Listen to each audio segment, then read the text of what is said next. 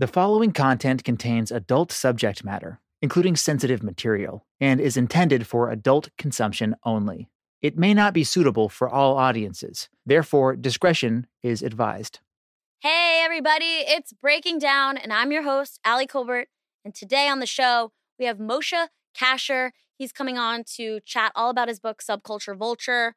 Really fucking interesting life this guy has had, like quite a life. He's brilliant. I love talking to him about uh, growing up and being in AA early and his relationship with the rave scene and music um, and uh, being a child of deaf adults um, his Jewishness. It's a beautiful, varied episode and really fascinating. He's so fun to talk to. You really can like learn a lot just listening to this guy. Just listening to this guy, you can learn a lot. Um, so I hope you enjoy it. Uh, you can get his book now. It's out now, Subculture Vulture. Moshe is a hilarious stand-up comedian. I've worked with a bunch, and um, it's great. I uh, I'm chilling. I'm chilling, you guys. I was thinking recently. I like Billie Eilish's music a lot. And I was thinking recently about how it's like a little bit strange that she records all that stuff with her brother. You know, like her and her brother just jamming in her bedroom while she's like, and I'm a bad girl. And he's like, like it's a little, I don't know that I'd want that sibling relationship, but like it's, hey, it's getting her Grammys.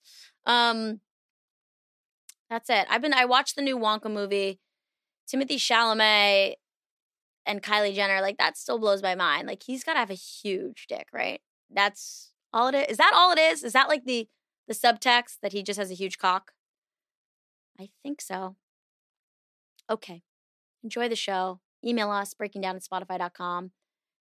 Take a screenshot of yourself listening. Throw it up on your story. Go crazy. Subscribe.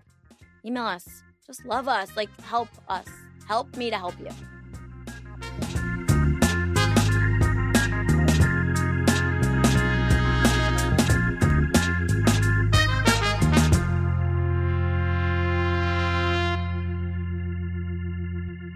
Life is full of awesome what ifs, and some not so much, like unexpected medical costs. That's why United Healthcare provides Health Protector Guard fixed indemnity insurance plans to supplement your primary plan and help manage out of pocket costs. Learn more at uh1.com.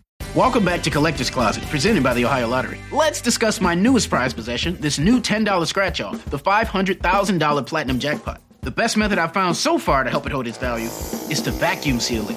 This thing cannot get scratched. What's that?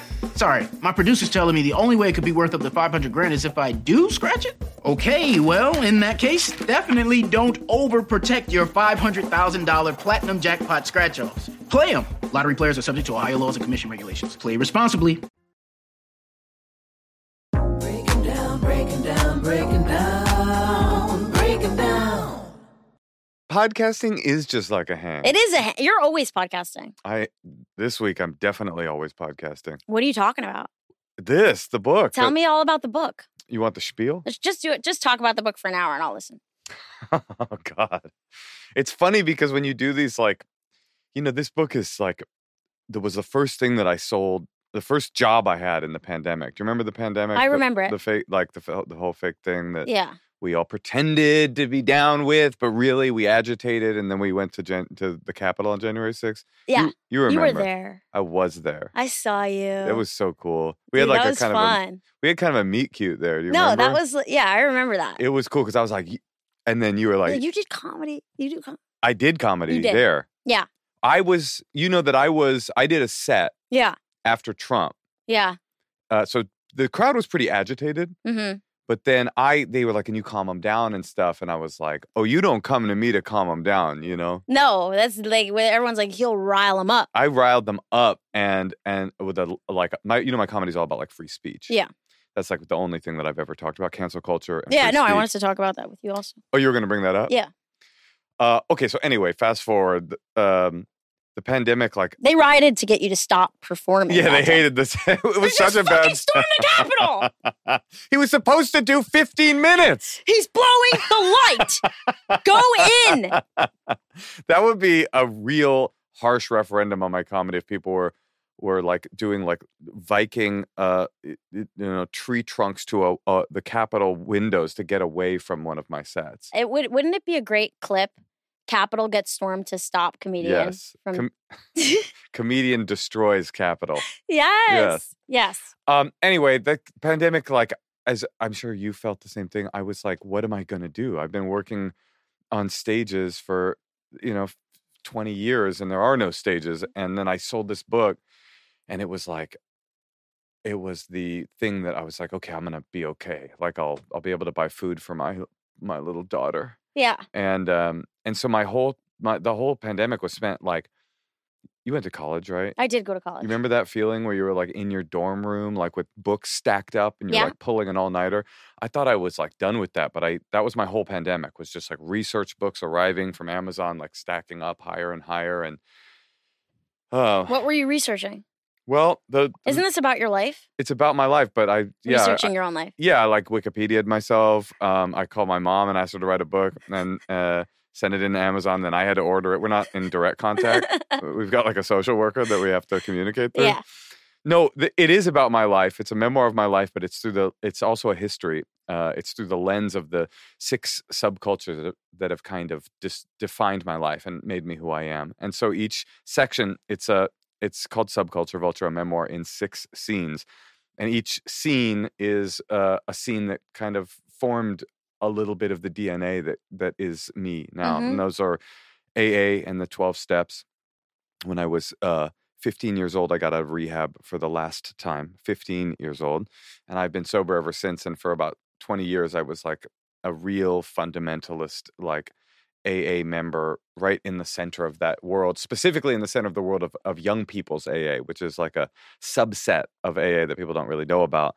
But I was 15 when I got sober, and I was the youngest person at every meeting I ever went to by a decade. And, the, and I would go to young people's meetings, and the, the people that were like, they were elderly. They were like 25, Yeah. 26. I I mean, that's it was just you and Drew Barrymore. That's right, me and Drew. And then uh and then at about 6 months, 9 months sober, I like decided I wanted to try to figure out how to have a a, a, a social a bar mitzvah. Yeah, they give everybody an AA bar mitzvah. It's a really cool thing. They put you on a chair. You can't drink the Manischewitz. They bring you only Kedem wine. Um, but I I have to. Okay, well, go into your subcultures, and then I'll go into each subculture. All right, so okay. There's too many. It's so- like I need a chart, So well, there's a chart here. There's go. literally a Can I chart. have it? We can yeah, you can yeah. and then Did we'll they- put it back. Did they send it to you? They didn't even send it They to you. They didn't send it to me. Oh well, I'm. You know what I'm going to do for you right now? Uh, give it to me. I'm going to break it all down. So I went to AA. and I got sober when I was 15, and I spent a, a, a lot of my formative years there. Yeah. And then when I was about nine months sober, I was like, I, I need a life. Like I need to figure out how to like be a regular teenager and do teenage things. But my my whole life up until that point was just like wannabe gangster, like white boy identity crisis, getting high and tagging and breaking windows and getting arrested and Yeah. going to mental hospitals. So that's no life. So I found I saw on a poll that there there was a rave called Cyberfest 95 and I thought I'm going to go to a rave. That's going to be my thing. Okay. And so I went by myself to this rave when I was 16 years old and I walked into that first party and like had a full clean and sober, a full molecular reconfiguration. Like I was a different person when I walked out of that warehouse than I was when I walked in and dedicated my 20s to that scene. I was a rave promoter and a DJ and an ecstasy dealer, clean and sober ecstasy dealer um, eh, for years. And then because of the rave scene, so that's scene two. Because of the rave scene, I heard that there was like a rave in the desert happening, and that I, that uh, we should go, and that was all I needed to go. I was such a crazy hardcore raver. Like if there were, I would drive six hours on the rumor of a rave. So that's what I did. I jumped in my car. I drove with a bunch of other rave scumbags, and we uh, paid sixty bucks to get into Burning Man in 1996 oh my God. when I was 16 years old. And last year I went uh, to Burning Man for the 24th time. I've been going there since 96 and I used to work there. I worked, uh, I was part of the infrastructure that put the event on for a long time. And then eventually uh, I started uh, stand up comedy. And so that's, that's, so Burning Man is scene three. Scene four is stand up comedy, which we share, the world that we share, Yeah. um, where we, we connect on that level. And then we're going to connect on this next level. Tell me. You're Well, gay. I'm that's the epilogue. The epilogue is all of these subculture. I'm honestly there. There's not a lot gayer than raves and Burning Man. Okay. Um, Jewish. J- yes, I am Jewish, Yes. and my not just Jewish. My father, when my mother left him, uh, became like a born again Hasidic Jew, and was like in one of the most hardcore Hasidic Jewish communities called the Satmar Hasidim. uh, and our family's from an even more hardcore uh, sect called the Skver Hasidim, who do not, the women do not drive in New Square, New York. This Wow. is New York. New York. Women do not drive. There's not like sentries. Yeah. They won't stop you if you drove in, but the women there, they don't drive. They speak, everybody in my neighborhood growing up spoke Yiddish as a first language. And I, But Which- not in your new you grew up in the Bay Area. exactly, I would I'm on my shit. you are on your shit. Yeah, you're breaking it all down. but I just blow my brains out. and then I take over your podcast. Welcome. It's just, and then we just keep doing the podcast, but every single episode is me plugging my book years after it's come out. No one, the listenership dwindles to absolute, just your producer. Um, you're right. I would spend nine months a year, a regular secular kid in Oakland public schools, listening to hip hop and, uh, you know, uh, just a regular, fully regular California kid, no Jewish life whatsoever. I always say, like, I have a, a simultaneously a much more and much less Jewish upbringing than all of my Jewish friends Mm, because I didn't go to camp and I didn't have like Jewish friends and I didn't have a Jewish identity. But six weeks a year, I would fly back to New York and cosplay as an extra on the set of Fiddler on the Roof and, and literally just live in a, in, a- in a shtetl. and that's when you're with your dad. that's when I was with my dad. Where is that area in New York? Is that, I only know Monsey. So I got family in Monsey. Okay. Okay. I straight I do have family in Monsey. Square is just outside of Monsey. Okay. It's by like Monticello, New York. Uh, I don't know. I only ever went to Monsey. And okay. It was like a dread. That was a dread drive for me. Yeah. I, because I could feel the impending. They were they were nice. My family was nice. They were not mean, but they were. I mean, they were really intense. Um, and when we would go to Skver, I went to Skver and I got a a, a blessing from the Skver Rebbe, uh, who's like the big the big man of Yeah. Skver. yeah. Here's an interesting fact about Skver, Yeah. just to give you a taste of how intense that community is. Uh huh. When Hillary Clinton, hmm and you know who Hillary Clinton is. I do. He's she Why didn't she who, pick up the call? Vince Foster. She is who we were trying to stop that day I did my epic set that Yeah. ended in a riot. When Hillary Clinton was running for senator of New York, Mhm. 100% of citizens of New Square, New York, or close enough to it that it statistically doesn't matter, voted for Hillary Clinton. In an unrelated story, Bill Clinton pardoned uh, one of the elders in the New Square community for a Pell Grant scandal uh, a year after that. So this is how it, that's what a Rebbe is, right? Yeah. A rabbi, but you know, a Yeah. rabbi can give you advice. A Rebbe can say, we're voting for Hillary Clinton. That's right. Okay. so that is scene five. And the other, the other, and fine, and, and these are the less of the sceney scenes of Mhm. the of the last two. They're the more of the what I was born into. My mother, my father, the Hasidic one, uh, my stepmother, the- my stepsister, my half sister, my half brothers, my aunts, my uncles, my cousins, everybody uh, uh, is deaf. The whole family's deaf. I, how do how, I don't even how does what is growing up with two deaf parents like? Well, I'll tell you, was good. What was good about it was um, when I started DJing, uh, I could like practice like full on, full volume. Just like I had, there was a rave going on in my house every day, and my mom was just like doing the dishes and whistling. And well, she didn't whistle, but you know, you get the idea. She, Yeah. she didn't care. Um, well, growing up with deaf parents is like you know people always ask me that question, uh, and it's I don't have an answer because it's so. I mean, what was it like growing up with hearing parents? I've never had that experience, and the only thing I it's the only thing I ever knew. I, Yeah. I can tell you the parts that like stick out, which are that you know I love my mother and my dad, and I'm super fiercely proud of the deaf community and the fact that I'm a member of it, and the fact that I'm fluent in sign language, and the crazy journey that the deaf uh, community has gone through. I'll tell you about that if you have time, but Mhm. but I also was grew up and was very embarrassed uh, that my mother talked funny and that Yeah. people would turn and look when I'd walk when she'd speak and I'd never wanted her to come see me at school and like that was you know and we I have this memory of pulling up to a like ranger station at a campground and the ranger like reaching over my mother to hand me the campground paperwork and, and say can your mother read and she's like driving the car it's Right. like yeah she can you know she can she's driving what do you thought she was what she doesn't know what stop means like Yeah. hand her the thing like uh, so there was a lot of that shame and uh pride all kind of weirdly mixed in Yeah. you know Yeah. um my brother is not deaf and my my my maternal grandmother isn't but everybody going down the line is deaf and i was born into that world Are s- you deaf? uh i am o- only in my hip hop spirit Yeah. yeah Yeah. uh, but I was a sign language interpreter for 15 years. I spoke, I signed before I could talk, um, and I'm a deaf. I'm a member of the deaf community. I can say that, as n- one of the guys that blurbed the book said, Nyle DiMarco, who's himself deaf, and he's like the America's Top Model. Do you remember him? Mm-mm. Like a super hunky deaf guy. He wrote a book called Deaf Utopia. oh, I know that book. Yeah. yeah. Do you really? No, I do. I've heard that. so he this is i think a very this is high praise i think he says uh a culture all seen through the unique lens of a culturally deaf individual who also happens to be hearing Mm, and that's like who i am not who i am that's who codas are uh, children of deaf adults. We are in this very strange way like uh born into it's like being born white in wakanda you know? It's like we're there and we're a member of the community but we're also a member of the opposition party if that makes sense. Yeah. and so i was born in that world i signed before i could talk and all of those six universes have been really foundational kind of like uh, building blocks to who i am. My God, you are more fascinating than any male comedian I've ever spoken to. Well, right? I mean, that's at least i think i'm fascinating because i wrote a whole no, freaking book so about it So interesting. That's so many lives. it is a lot of lives I Yeah. can't imagine them all converging, but they converge in you. I think like I didn't even quite know what the through line was Yeah. because I knew that I lived in these kind of disparate, separate worlds that had all been so unbelievably meaningful to me. But I was like, what's the through line? And the through line at the end of the book, I look and realize it's very obvious. The through line is me. It's I am the connective tissue between these worlds, and they synthesize in this way that it feels like they don't go together. But for me, like they go together perfectly. They fit in this.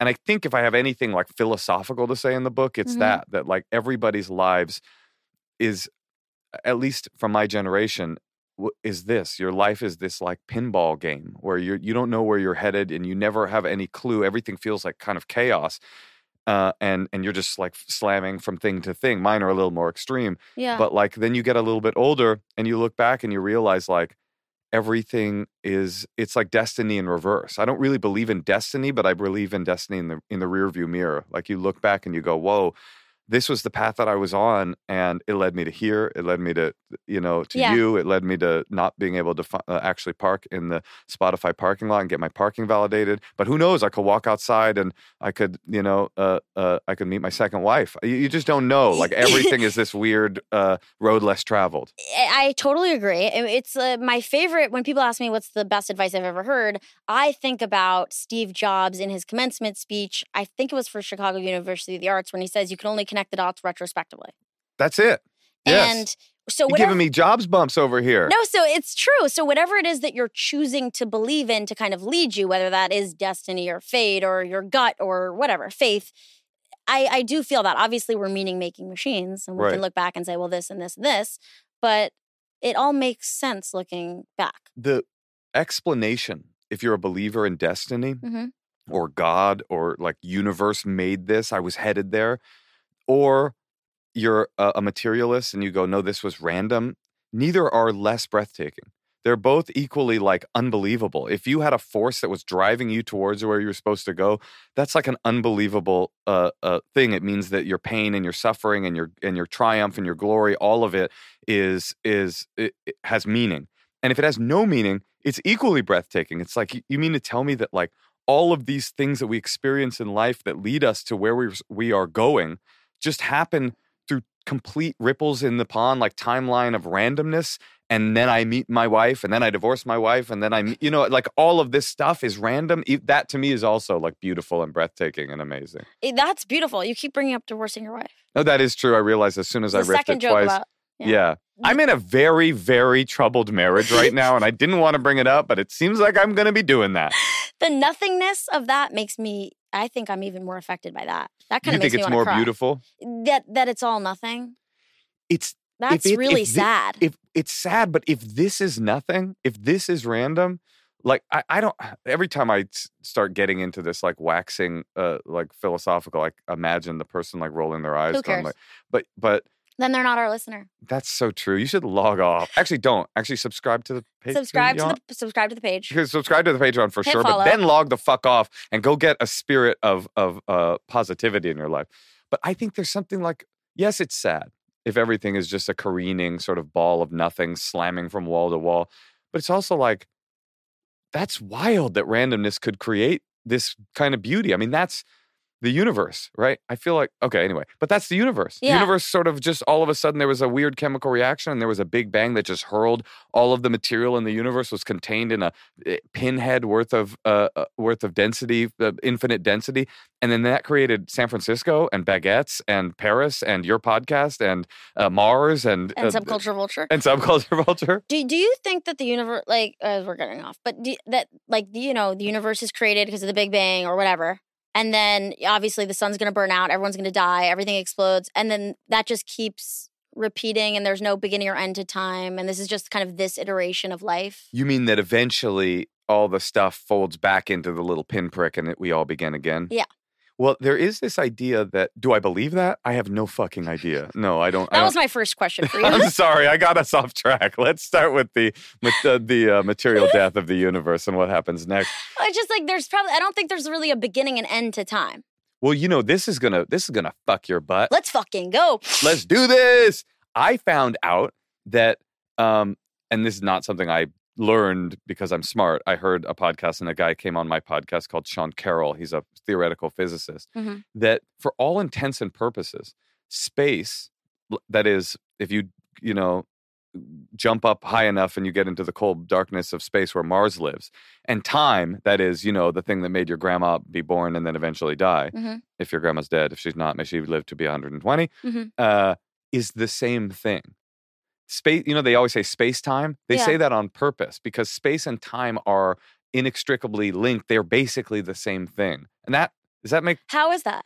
How well? Now we're getting into the area where I should say I'm just a comedian and an author. You're I not. don't You're know. not totally clear on how that is. Well, you know, they, th- that idea like, oh, well, what happened before the Big Bang? Right. And people say that doesn't matter. Yeah. You know, the Bible says uh, cha- it was chaos and void, Mhm. right? Mhm. Tohu vavohu. Um, that that's a it's a it's a wrong question to say what happened before the Big Bang Mhm. because there was no before because time began when the Big Bang went pop, right? Right. So that time and space as the universe the, the Oh. universe expanding is a physical manifestation representation Of time. of what time is. And so it's the same thing in this crazy fucked up way. Whoa. You should start people asking people what space is it? Yeah. what space you got? What space you got? Oh no. Oh, it's it's Oh, already sorry. Andromeda. I, I can't do this. I'm late. I'm late. Um. Okay, that's trippy.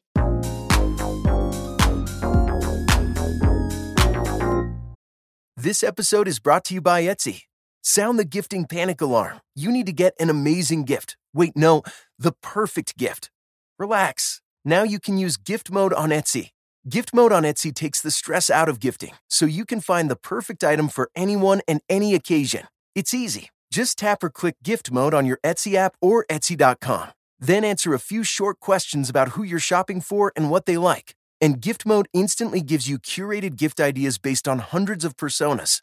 Now it's simple to find gifts made by independent sellers for all the people in your life. So whether you need a housewarming gift for the new homeowner or a birthday present for the pickleballer, gift mode has you covered. Need to find the perfect gift? Don't panic. Try gift mode on Etsy now.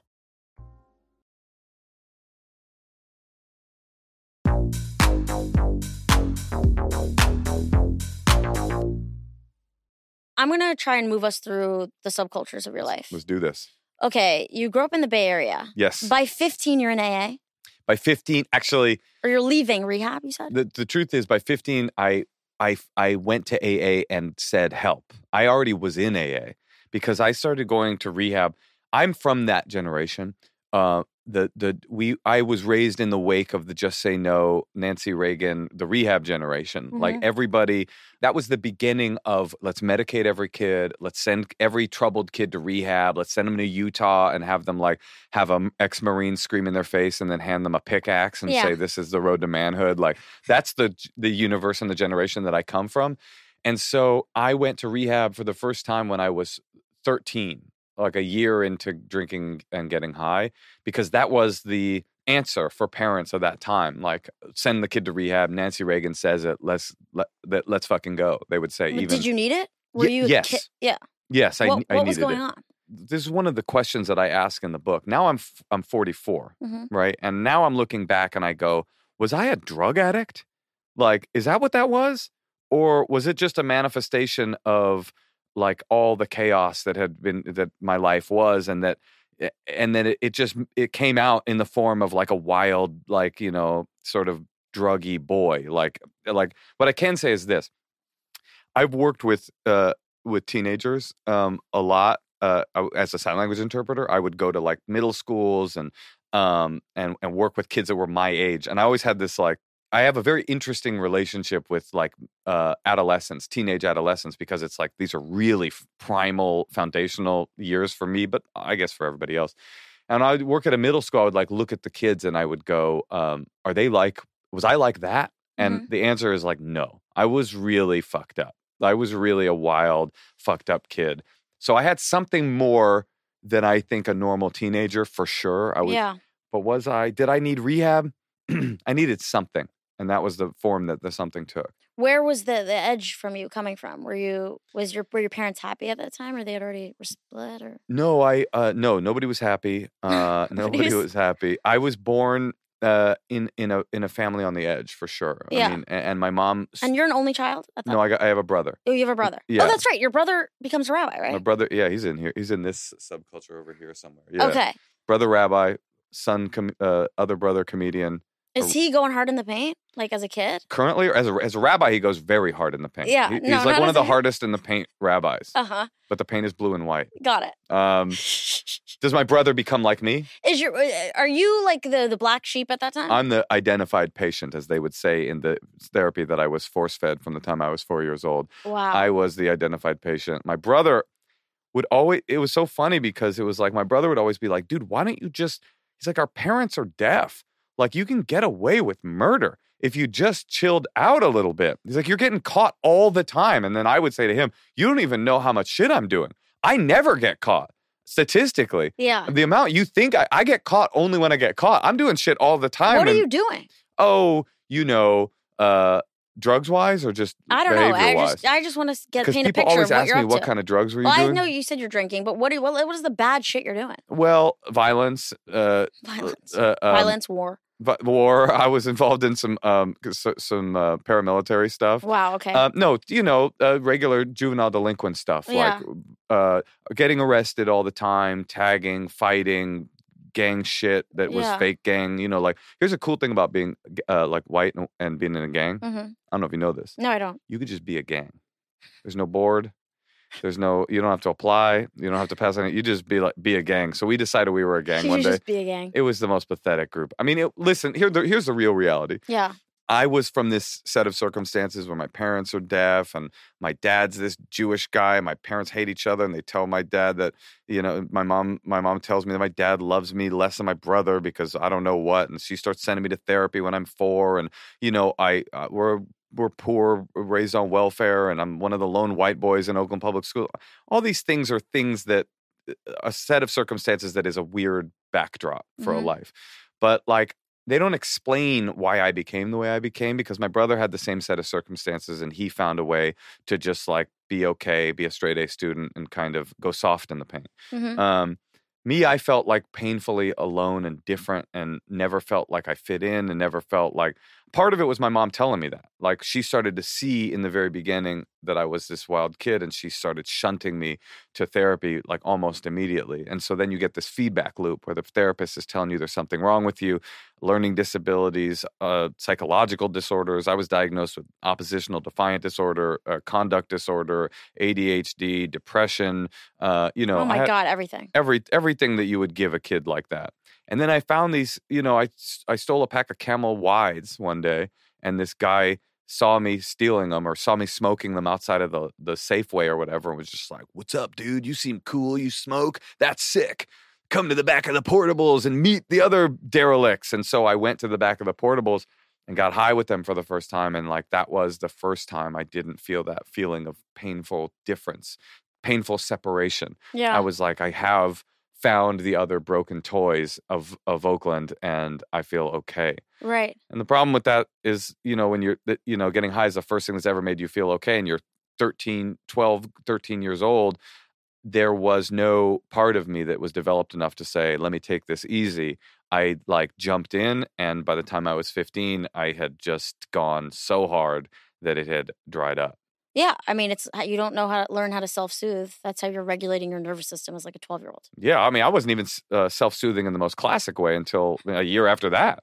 I uh, mean, this is literally pre- pre-pubescent. Yeah, that's it's crazy. It is wild. So when you then get clean or sober, or whatever you want to call it, I don't know what you're saying. You're Either thing works. You know what I mean? It all works. Like, did, do you then feel like you're acting out less, or you're attributing it to that, or is it that when you find like music and this rave scene, then that's like really kind of like supporting you? Well, it was a kind of a one-two punch, actually. I, Yeah. I got out of rehab because I had this like realization, which was, um, if I if I and, and by the way, the the the book takes me takes you through the journey of of me getting sober. It starts the day I get sober. My Mm. last book, Kasher in the Rye, Mhm. kind of ends the day before I get sober. So Mhm. this is what happened next. Okay. Of. Um, and and I walked into a meeting, a young people's meeting, and I raised my hand and I was like, I need help.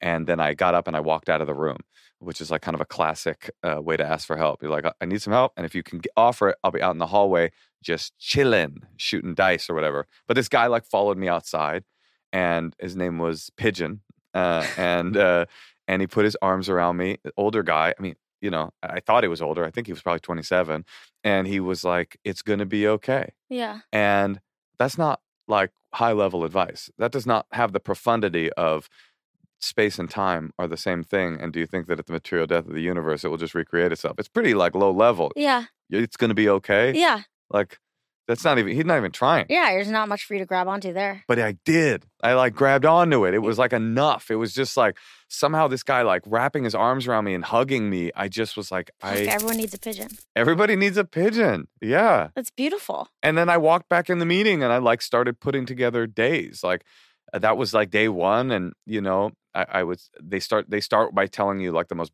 again everything's base level, one day at a time, Mhm. right? Is like the classic, you know, axiom of AA.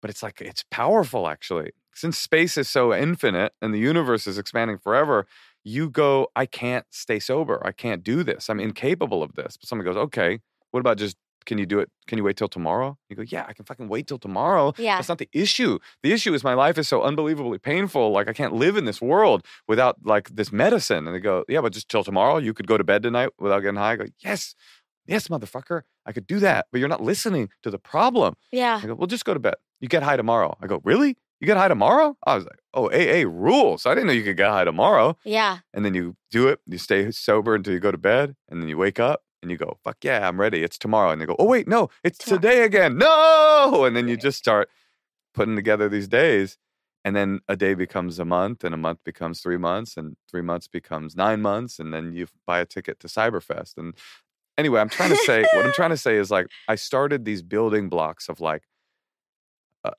you know, getting my rage under control, getting my my uh, the acute status of uh, uh, of just being an out of control like psychological like miscreant Mhm. that started to heal in AA uh, uh, just by doing the, stuff that they told me to do.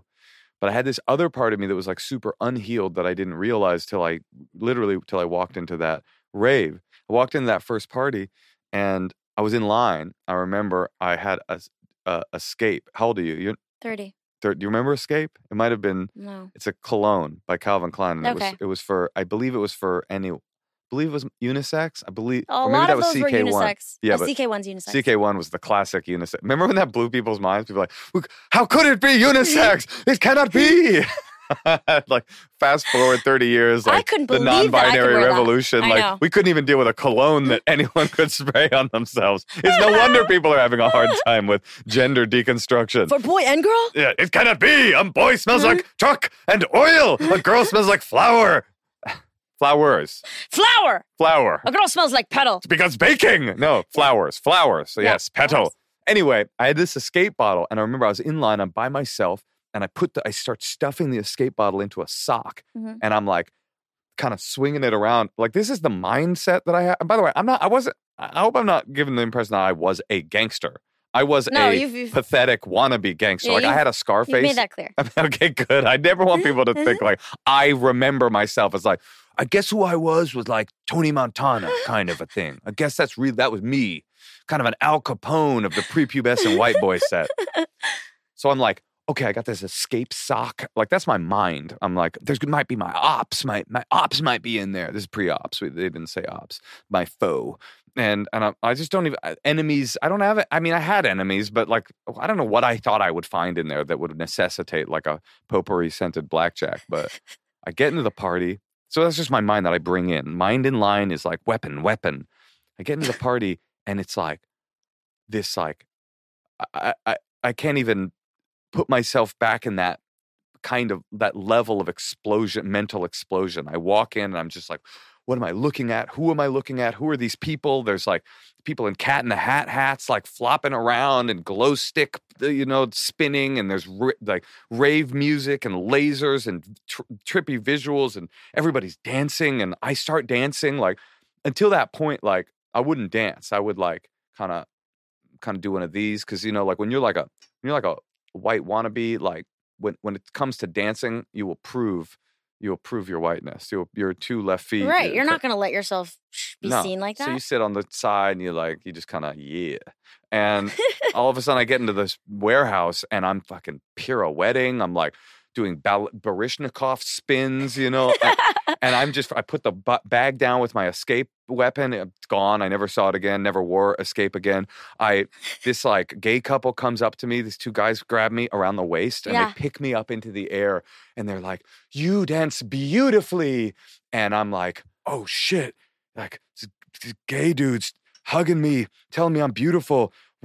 Oh, they don't know who I am. I'll let them know who I am. They let me down. I grabbed them and pulled them close to me, kissed them both on the cheek. I was like, "You guys dance beautifully too," and I like pirouetted off into the crowd. Like I'm telling you, it was like a AA was a slow burn, and it was maybe a more profound burn yeah. of of developing this new me. But raves was like slam. Like I'm a different human being from when I walked into this building to when I walked out. I was changed. I walked out, I burned all my Fila gear, I bleached my hair blonde, I started putting glitter in my hair, wearing barrettes and got JNCO jeans. I just was like, I this is me. I am this man now. And both of them weirdly started with someone coming and just putting their arms around me.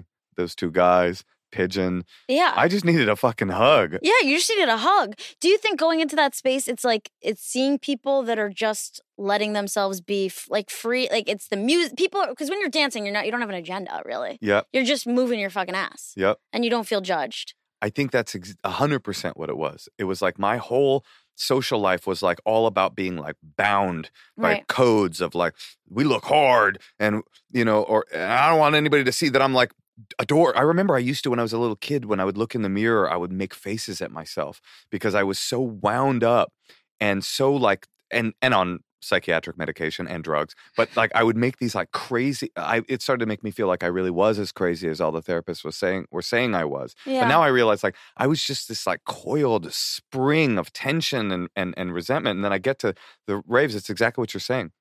People were fucking going nuts and free. And not only free, they were um did you ever go to raves? yeah, I you did. know how everybody's like kind of a dressed like a child? yeah, Like it's a little silly, and it's part of what people laugh at about raves. I mean, Yeah. I get that raves are a little silly, but that was and it took me years to realize this, that was like exactly what I needed.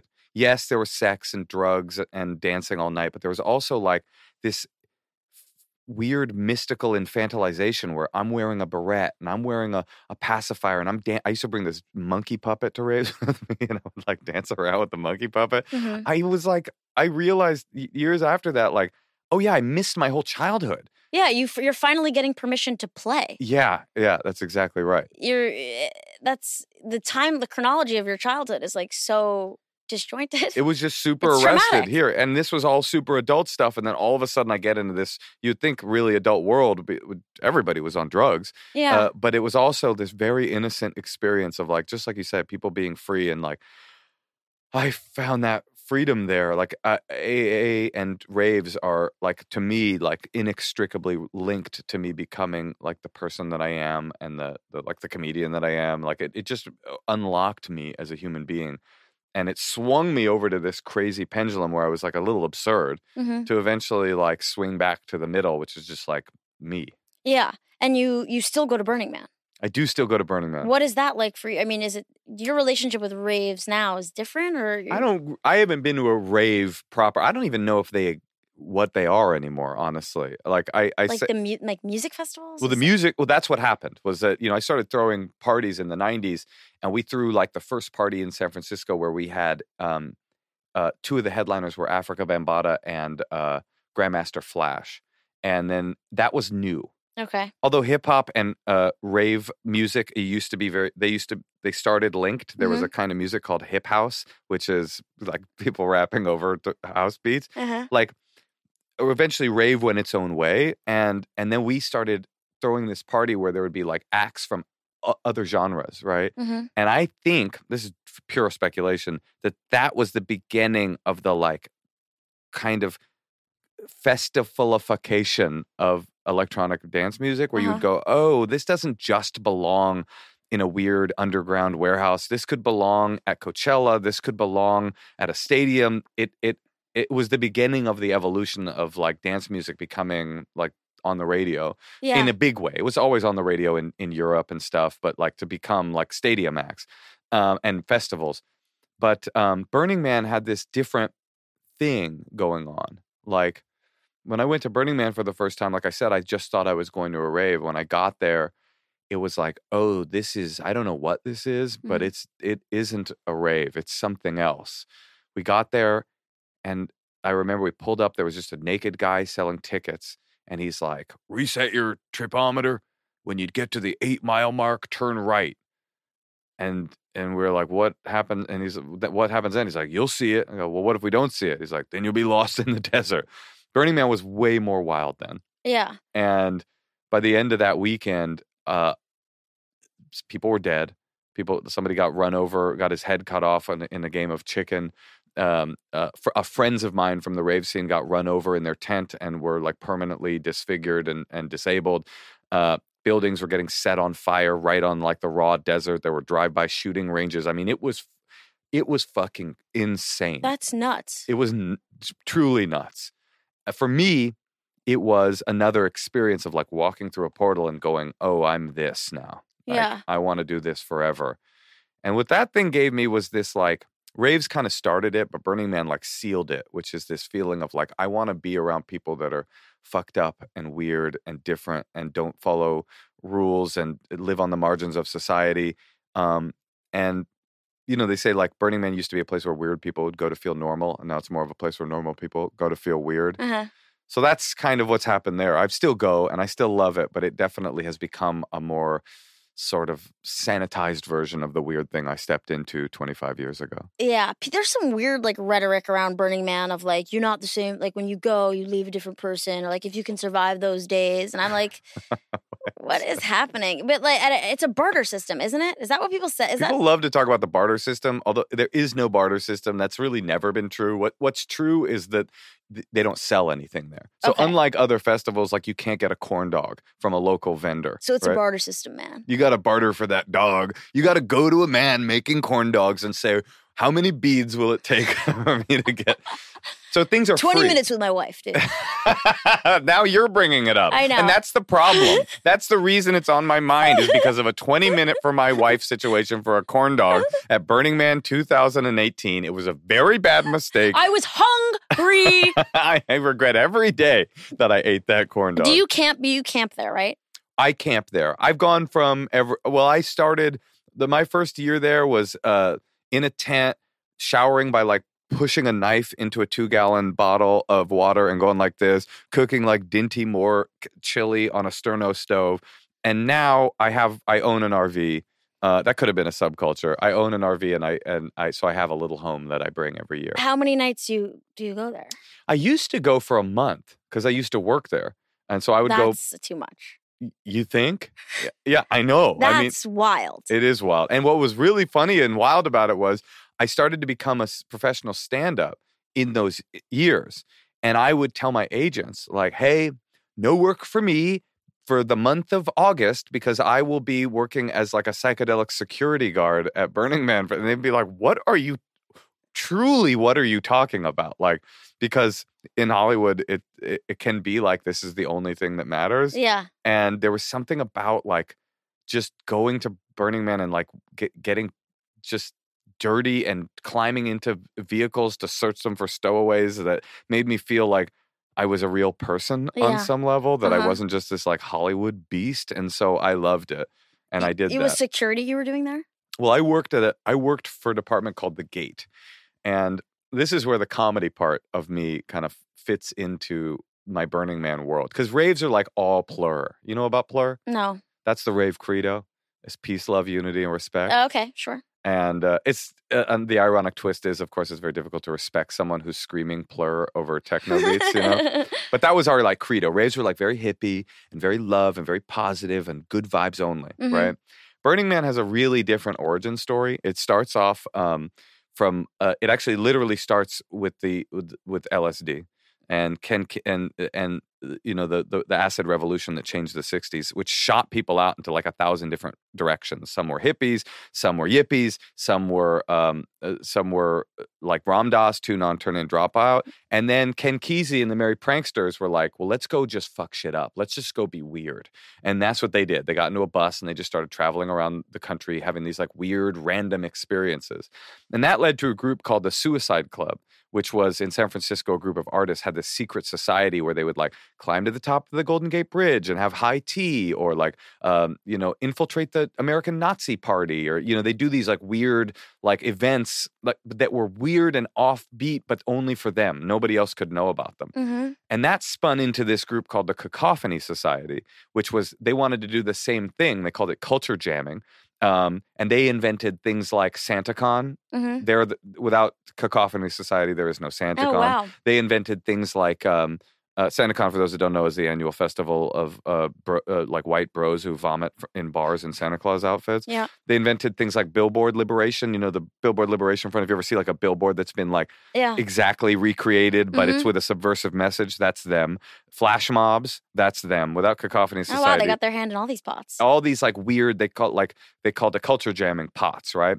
So that was the difference between them and the Suicide Club was that everybody was welcome. They would do it in public. They wouldn't do it for themselves. Right. They're It like was- performance art pieces. They were performance art, so that you would go, "What the fuck was that?" You'd be walking down the street and see one of their famous pranks is like, um, you get on a bus, you're on a bus, and all of a sudden a clown gets on the bus, and you're like, "Okay, clown, interesting." And then the next stop, another clown gets on the bus, or Mm. two clowns, and then all the way through San Francisco, all of a sudden you're on a bus. There's 70 clowns. You're like, That's "What the fuck is happening?" And Yeah. you're going. That moment of magic of you not knowing what's happening, of them jamming your life. That's that's what the Cacophony Society was about. At the same time, a guy named Larry Harvey started burning a man, a, a statue of a man because it was in the air doing weird things. He started burning a statue of a man on Baker Beach in San Francisco, and that event started to become an annual event. It got bigger and bigger and bigger, and until the cops shut it down. And the Cacophony Society went to Larry Harvey and said, "If you want a place to burn this thing, we know a spot in the desert where there's no rules and there's nobody watching and there's no cops. If you just drive, follow us six hours into Nevada, we can do whatever the fuck we want." And that's how Burning Man started this guy Michael Mikel, aka Danger Ranger, drew a line in the dirt in in in the desert and said, "When you walk over this line, you come into another zone, a temporary autonomous zone, is what they called it." Anyway, I say all that to say that that culture jamming spirit Yeah. Was where my comedy part Mhm. started to be able to be expressed, like the much more cynical, much more like fuck shit up uh, kind of part of me, because I'm still swinging from the pendulum of positivity, violence over here. I landed in the middle of like what you are, a shit talking like comedian who like likes to make fun of things and. So that was really big in Burning Man for a long time, and that r- spirit has really dwindled. But things like pranks and making fun of people in a hopefully participatory way Yeah. was like a big part of Burning Man and the world that I lived in. And all of those people ended up working in one department called the Gate, uh, where we would search all the cars. It was like the like the the TSA of Burning Man. It was like not quite magic like inside and not quite like banal like the regular world. We were the first people you saw and we would search your car. And that doesn't sound like prank making fun, but dude, we we used to have so much fun. We used to like we would bring like a vacuum out and pretend we were vacuuming the, the desert, but we would turn, we took the filter out and turn it toward, if anybody pulled up in like a brand new like Lexus, the absurdity of that was such that we would turn the vacuum and we would be pretending that we were hard at work and we'd be like shunting in like a 320 PSI, like, le- like, plume of dust into their Are car. they getting a kick, kick out of this? no, It's no. it's just for you guys. it's kind of for him. We're jamming like that particular prank. I think they didn't really get, get a kick out of. That is so funny. But there were other things we would do. Like we had this art car called the Void. Like there's art cars are a big thing at Burning Man. I'm sure you've seen them. Mm-hmm. Yes, I've seen that. And also, aren't there like tribes? Try, no, I don't know. Bands? What, are there the groups that you have to like join to be like I like I've heard people be like, oh, Oh. I'm in the brothers. Oh, you mean theme camps? I mean theme camps. That's what you mean. And yes, there are theme camps, and the theme camps can vary wildly.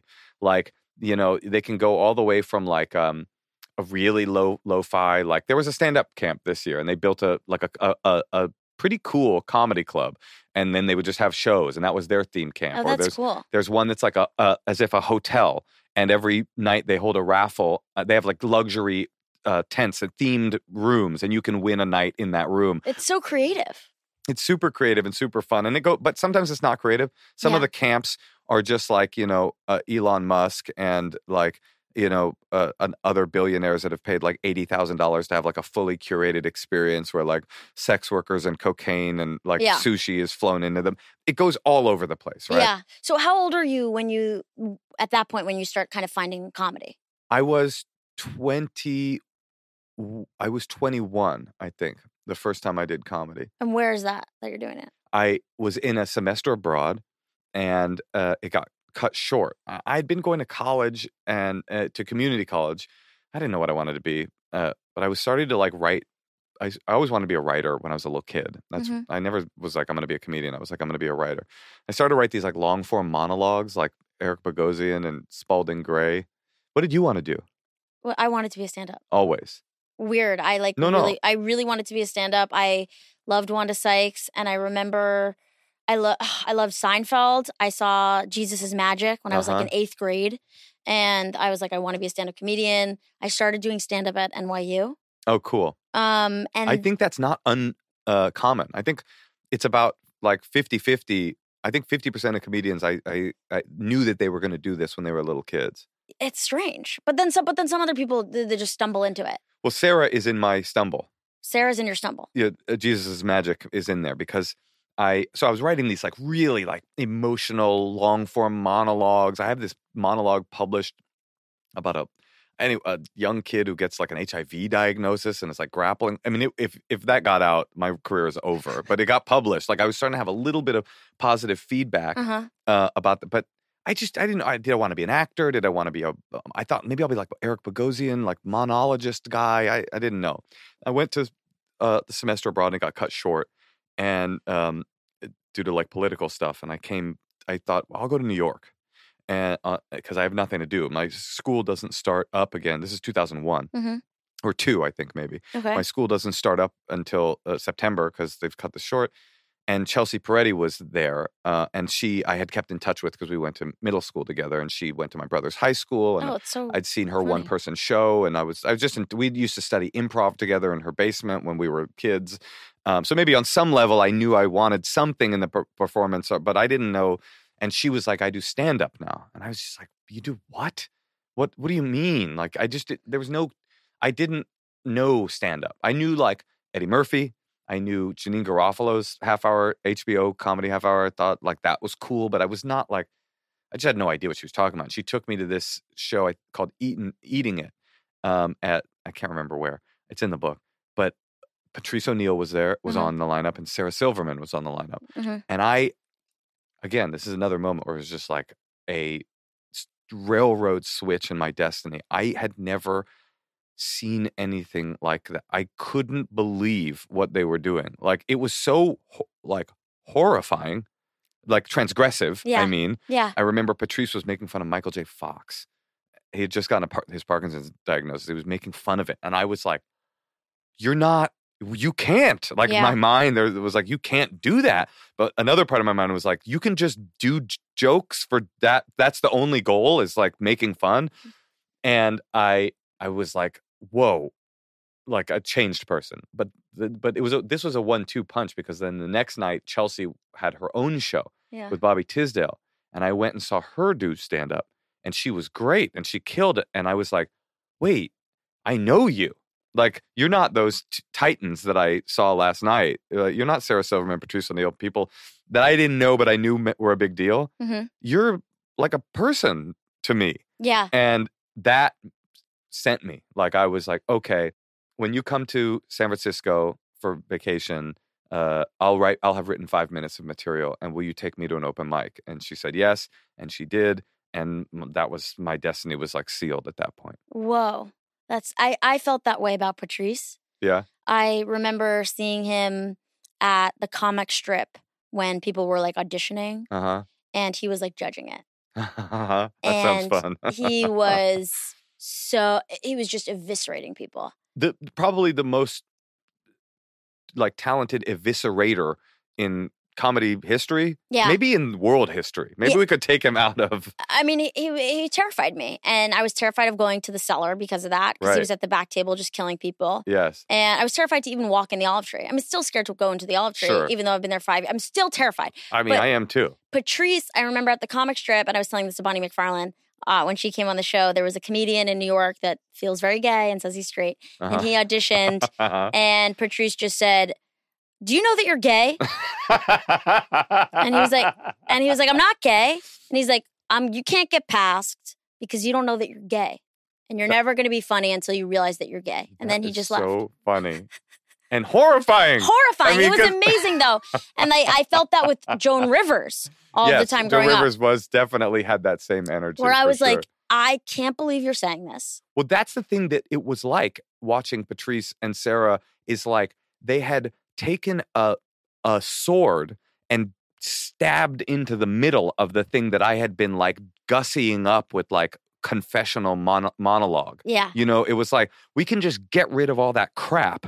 And in the middle is the is like the kernel of funny. And what's interesting about that, because like I said, every one of these sections is a history of the whole thing Yeah. is that that is what happened with stand up too. Stand up used to be, stand up comes from, you know, farce and like, you know, uh, theatrical performances. And then, you know, Gus, like you'd be in a costume and you'd be, have a set. And then someone figured out in America, uh, oh, we could get rid of everything. We could just crack out the set and the costume and the script and just take the person Yeah. and put that person alone on a stage. That and that'll feels be very a show. American. It is very American, You know? individual, right? I am. It is me. And also just like, let's just get to the good stuff. But it's funny too because I did. You ever feel this way with stand up? I always feel like, how is this an entertainment form? It's just like some person, just a just a person. Like, hey, it's me. Here's my thoughts. Like, that's your night out. Uh, like, you can go see the Red Hot Chili Peppers. I, it's really wild when you think about it. Like, I'll have that thought sometimes when I'm like in the back of a room just watching someone. Like, they were all just listening to this person and they've somehow met, they just, it, it, it does feel like when stand ups, when you watch a stand up who's doing it over time, they get really good. It's like learning to play music, where like Yeah. they get there, they know the rhythm, and they just. I, I actually felt this when I, I followed you like two years ago here in LA. I really had a hard time following you. Oh, I'm so happy to hear that. Uh, Nothing makes me happier. But and you were complaining about how you didn't even want to do the show, but Andrew gave you a ride. What show? What was that? This was like fresh out after COVID. Like I think it was Yes. it was just I re- was it at a CrossFit gym? it was I think it was at like the Ziggy Hotel. Yes, I remember. Yes, I remember. Yes, yes, And the room was pretty tight, yes. but you came on stage and it was just like you like a, someone put on a good song. Oh, that's really nice of and you. everyone just like fell into it. And they were like, "Oh, okay, we can enjoy this." And then I went on stage and made a mess of it. You put on um, a bad song. I put on a bad song. No. You ever have that happen? You just put on a bad song. And I'm sorry.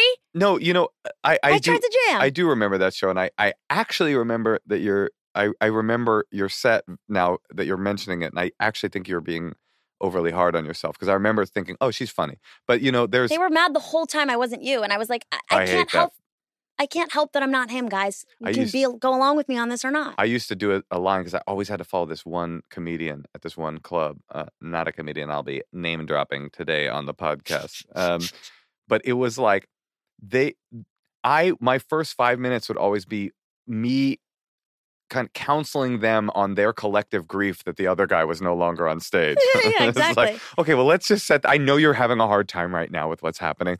I don't have an option. This is. uh I'm going to be talking We're for here. 15 minutes. We're here. I, I do have a set. It will be happening. Yeah. Um, but yeah, I think like uh, when you get in touch with your thing and you can do that. I mean, I have plenty of sets where I am like, oh man, I where's my magic? How come I can't play the song? Yeah. You know, like I know how to play this instrument and I don't I'm, I don't know where it is right now because my ego's involved or because you know. But when when you get you know that feeling of like that magic groove that you find, Oh, that's the best. it's just the best and it feels transcendental and you know that's what's interesting about stand up generally is like you know we talk i was talking about like how is this an entertainment form the one thing we do better than any other entertainment form because i would posit like watching a big show is like a better total experience Mhm. But there's nothing nothing is as funny as a stand-up performance when Mhm. it's going right nothing nothing makes you laugh that hard like no no mo- i love romantic comedies and comedies and i mean my favorite movie ever is when harry met sally you know and i'll laugh probably five times ten times in the movie and then Mhm. at the end i go that was great you go see patrice for an hour if you're not weeping you're you have laughed every five seconds Yeah. for the whole and you too and me too like that it's a fail if it's not like delivering these like regular laughs that is i think the most powerful thing that uh that comedy can do is elicit that reaction because that's the difference between it and music you can't really bomb as a musician you can just fill the bombing space with your Yeah. with your tinkling sounds but Th- we got no why- space to fill we got to wait it- that's why I fell in love with stand up. I couldn't believe that there was something I could watch and enjoy that would make me laugh that consistently. right I'm like, you you could put something on that's gonna make you laugh. That's nuts. it is a crazy thing that we go to a stage to elicit a physiological reaction ag- not against the will although some crowds yes against the will but it's like they're not they're there to laugh but they're not like trying to laugh you Yeah. are pu- you're pulling it out of them i mean to me that's a real there's something really uh there is something magical about that. It is a superpower. I think honestly a lot of this book is about this feeling of superpowers that like the books that i read growing up were all about these like weak powerless kids who uh thought that they had nothing Mhm. and then one day something happens or someone shows up and says actually you're like the most powerful person in the world right? Harry potter like just come out of the little cubby under the stairs uh, and and uh, become an activist against the trans community and you you can be like the most powerful wizard in the world yeah. oh narnia kids walk into this closet and all of a sudden you're a king like yeah. that is the experience that I've had in these universes over and over again is like someone told me a secret and I discovered that I had way more power and way more magic than I thought that I did. Mm. Uh, and that's the kind of experiences that I love. Whoa. How can we not end on that? I'm down. That's so, uh, Subculture Vulture. It's available right now. It's available now. Thank you so much. Thank you. That was super fun.